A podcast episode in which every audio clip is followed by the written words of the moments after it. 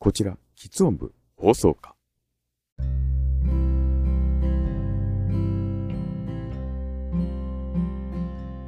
おはようございます。こんにちは。こんばんは。ユーフォニアのびりしまです。さて、前回の収録から時間が経ってしまいましたが、皆様いかがお過ごしでしょうか？さてね、あの前回のこのポッドキャストでは、書籍の喫音ガールを紹介させていただいたわけなんですけれども、なんとね、ありがたいことに作者の小野小野さんから、えっ、ー、と、ツイッター上でのの感想を頂戴しております。喫音ガール会、ドキドキしながら拝聴しました。おっしゃっていたように、ヘビーになりすぎないは、すごい意識して構成したので、汲み取ってくださって光栄です。クライマックスはネタバレを避けてくださり、作者的にも大助かりでした。笑い。取り上げてくださってありがとうございました。とのことです。本当にね、えっ、ー、とあの、わざわざご丁寧にコメントくださってありがとうございます。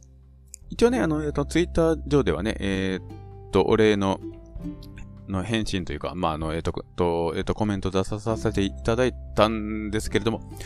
ちょっとね、どうですかね。だいぶちょっとね、ね、このポッドキャストが時間空いちゃったのもあるので、ちょっとね、このポッドキャストのね、えっ、ー、と、このコメント聞いていただいているかどうかは不安ではありますが、まあね、ここでも本当にありがとうございましたと、感謝の気持ちを伝えたいと思います。さて、それでなんですけれどもね、えっ、ー、と、このね、空いてる間、このね、この配信が空いてる間、私は何をやってたのかと言いますと、すみません。エヴァンゲリオンね。これにね、どっぷりハマってました。と言ってもね、私ね、このね、今ね、この劇場で公開されてる新エヴァンゲリオンが公開されてるね、これ見るまではね、全くエヴァンゲリオン見てなかったんですけれども、過去作見ずにね、新エヴァンゲリオン見て、なんと言いますかね、急に魅力にはまってしまって、そこから過去作を全部見て、映画版からね、えっとの、テレビ版から全部見て、どっぷりハマって、またあの、さらに劇場に行くというね、もうね、エヴァンゲリオン沼にね、どっぷりハマってたのでね、ちょっとね、なかなかね、このポッドキャストの方に戻ってくることができませんでした。ま、まあ、なんとかね、あの、ポッドキャストのリハビリという点でも、今回は、えっ、ー、と、頑張ってみようかと思います。それで、えっ、ー、と、何をお話しさせていただくかと言いますと、先日ね、あの、NHK で、あの、えっ、ー、と、重松清さん原作の、えっ、ー、と、小説、えっ、ー、と、と、清子が、えっ、とね、えっ、と、ドラマ版になって放送されておりました。すいませんね。ちょっとね、あの、原作小説、す、すいません。未だに読んでない状態なんですけれども、えっ、ー、とね、実際にあの、えっ、ー、との、喫音症である、えっ、ー、との、重松清さんの、なんと言いますかね、あの、体験されたことをそのまま、えー、なんと言いますか、短編集に、えっ、ー、と、あの、の、のされたようなね、そういそういったものの、えっ、ー、と、ドラマ化ということで、まあね、あの、長さ的にはね、大体の1時間少々といった感じでね、まあ、それで、えっ、ー、と、主演としては、えっ、ー、と、チームナックスの、えっ、ー、と、安田健さんがね、えっ、と、とね、えっ、と、主演をされてたわけなんですけれども、ちょっとね、あの、それを、を、を見た感想等々を、えっ、と、語らせていただきたいと思います。というわけで、で、でえっ、と、と、本編の方に入らせていただきますので、どうかよろしくお願いします。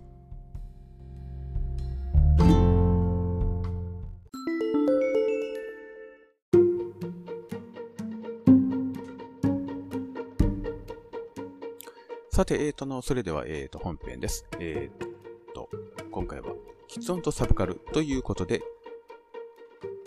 ドラマ、清子の感想を、を、えーと、あれこれと、えーと、ルール述べていきたいと思います。まあ、なんですけれどもね、ちょっとね、先ほどのオープニングトークね、の聞き返しまして、えーと、えーととか、繰り返しが多いですね。まあね、こうやって言葉を挟むことによってなんとかあの、喫音の症状を、えー、と乗り切ろうとしてるわけなんですけれどもね、喋ってる瞬間はね、うまいこと乗り切ったつもりでもやっぱりね、聞き返すと、やっぱりね、きついですね。なかなかね。まあ、そんな風に落ち込みながらも本編に入らせていただくわけなんですけれども、さて、今回のこののドラマの起用思考なんですけれども、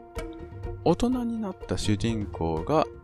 なんて言いますかね、幼少期であったりとか、少年期であったりとか、青年期であったりとかの思い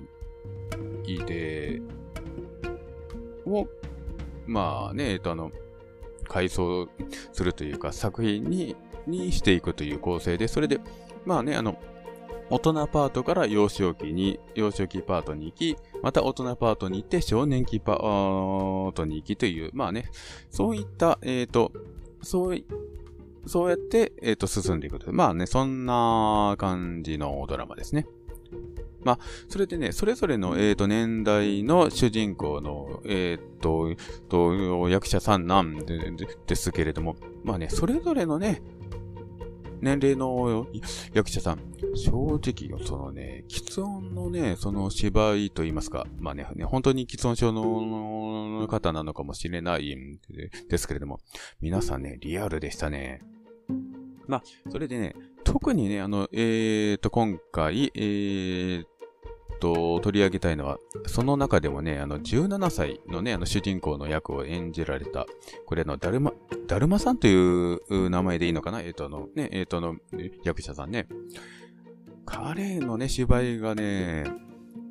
いや、本当に素晴らしかったですね。あのね、喫音のね、症状がね、出てる瞬間ってね、ちょっとね、周りからはちょっとあの、伺い知れないどころかもしれないんですけれどもね、頭の中としては、喫音の症状が出てる瞬間に、もうあの次喋りたいことであるとか、この今の自分が喫音になる、喫音の症状が出てることによって状況がおかしなことになってることに対する焦りとか、なんとかしてこの状況を打破したいという、うあれこれアイデアと言いますかね。そういったものがね、一気にね、同時進行でね、頭の中駆け巡って結構パニックになってるんですよね。それでなおかつ、前も言いましたけれども、この喫音の症状がね、えっと、出てる瞬間っていうのはね、身体的にもしんどいと。なんかね、そこら辺までね、ちゃんとね、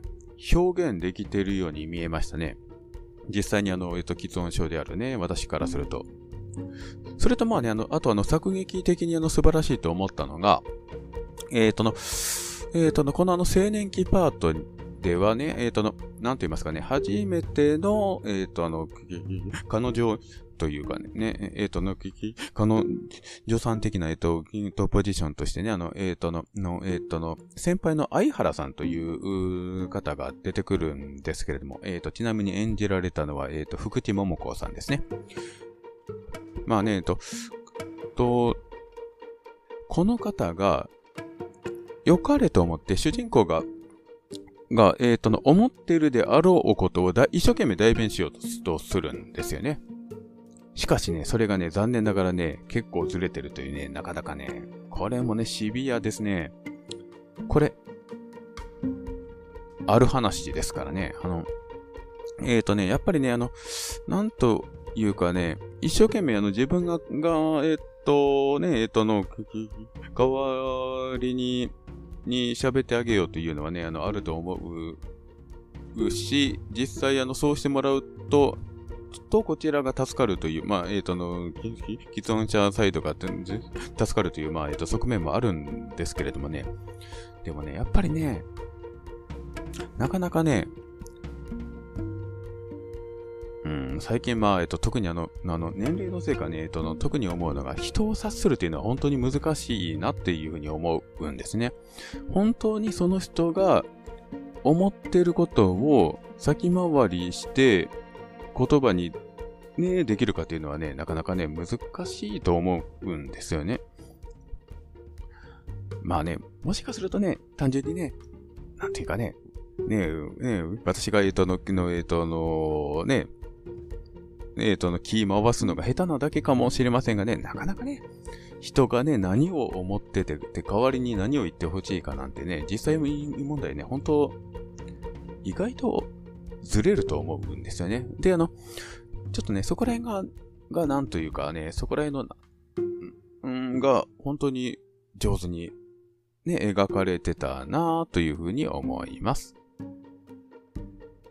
うん。えーと、なんだか、えーと、すいませんね。ね。着地がなんか、えーと、ぼんやりとした感じになってしまいましたが、いかがでしょうか？というわけで、今回の本編終了させていただきます。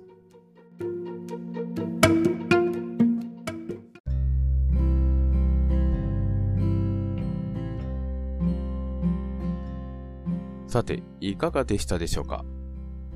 いやね、代わりに喋っていただくと楽なんだけれども、それすると、言いたいこととずれる場合あるよねっていう、なんだかね、お前何を贅沢言ってるっていう風に、ね、突っ込みされたら本当にごめんなさい。でもね、本当にね、分かっていただきたいのがね、それほどね、どね、なんというかね、喋るのがね、やっぱりね、しんどいんですよね。喫音症がね、出てる瞬間って。肉体的にも精神的にも。それでね、ついついね、代わりに喋ってもらえると楽だなって思う一方でね、ああ、今言いたいことそれじゃないのに、とか、ああ、今僕が思ってることそれじゃないとかね、思っちゃうんですね。いやー、人間っていうのはね、欲深いものですね。まあね、最近ね、あの冒頭でも言いました通りね、なんと言いますか、エヴァンゲリオンにハマってる私なんですけれども、エヴァンゲリオンで例えるならば、仮説5号機に乗ってるような感じって言いますかね。皆さんは初号機とかにね、乗っててね、自由自在に動くかもしれませんがね、仮説5号機に乗ってるような状況なのでね、喫音症というのは。なのでね、動きがワンテンポ遅かったり、ツーテンポ遅かったりするんですね。それで世の中渡り歩いてるので、なんと言いますかね、結構ね、心が折れる瞬間と言いますかね、楽したいなっていうね、ずるく、ずるいような、なんて言いますかね、ずるい甘えた考えにになるのもこれまた事実でございます。まあね、他の喫音の方からね、見られると、いや、それ単純にお前が甘えすぎていう風に突っ込まれるかもしれませんが、うん。そう、そうだとしたら本当に皆様ごめんなさい。というわけで、謝りながらのポッドキャスト、今回の配信終了でございます。まあね、あの、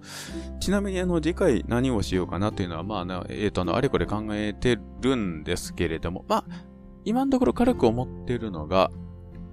まあ、あの、えっ、ー、と、劇中、喫音症の、の方、というか、喫音症の設定の登場人物が出てくるんだけれども、あえてそこまではね、掘り下げないでおこうかなって思ってる作品が、がいくつかあるので、それを、軽く紹介するという、なんと言いますか、さらに脱力系の企画をお届けしたいと思います。というわけで、以上、ユーフォニアのビレ島でした。